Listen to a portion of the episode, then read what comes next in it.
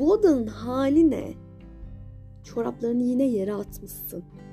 Ellerini yıkadıktan sonra lavaboyu da yıka. O peçeteyi çöpe at. Bir gün temiz dursun şu ev ya. Başladı yine diye söylenen eşimin mutfaktan çıkıp gitmesiyle kendime geldim. Evimiz epey sonra gerçekten temiz ve derli topluydu. Peki ben neden bu kadar gergindim? Pandemiyi ve bu sene evde olmamı fırsat bilen eşim, ayda bir temizliğe gelen ablayı uzun zaman çağırmamamız için beni ikna etmişti. Fakat özellikle son zamanlarda ev çığırından çıkmış, aklım beynimden kaçmamak için sebep arar olmuştu.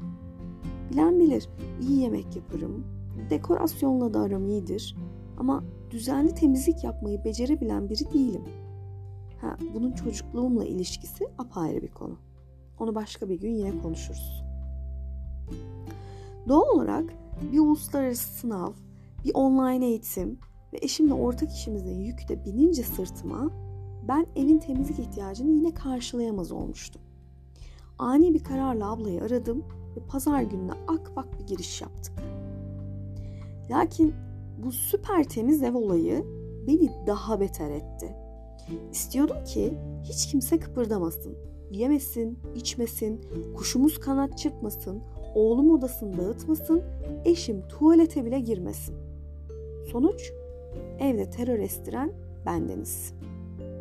Eşimin arkasından salona girdim. Kızgınım sana dedim. Bunları ya söyleyeceğim ya da sana küseceğim. Küsmek istemiyorum. O yüzden söyleyeceğim. Ödüm kopuyor ev yine Arap saçına dönecek diye. Ben yine baş edemeyeceğim. Biliyorum kendimi. Sen yine imada bulunacaksın. Seni de biliyorum. Bu sadece benim görevimmiş ve bunu şahane yapmayı beceremezsem yargılanmayı hak ediyormuşum gibi davranacaksın. İyi de dedi eşim olgun olgun. Ben sana elimden geldiğince yardımcı olmaya çalışıyorum. Elimden geldiğince yardımcı çalışıyorum. Bu kelimeleri benim kullanma hakkım yok ama dedim.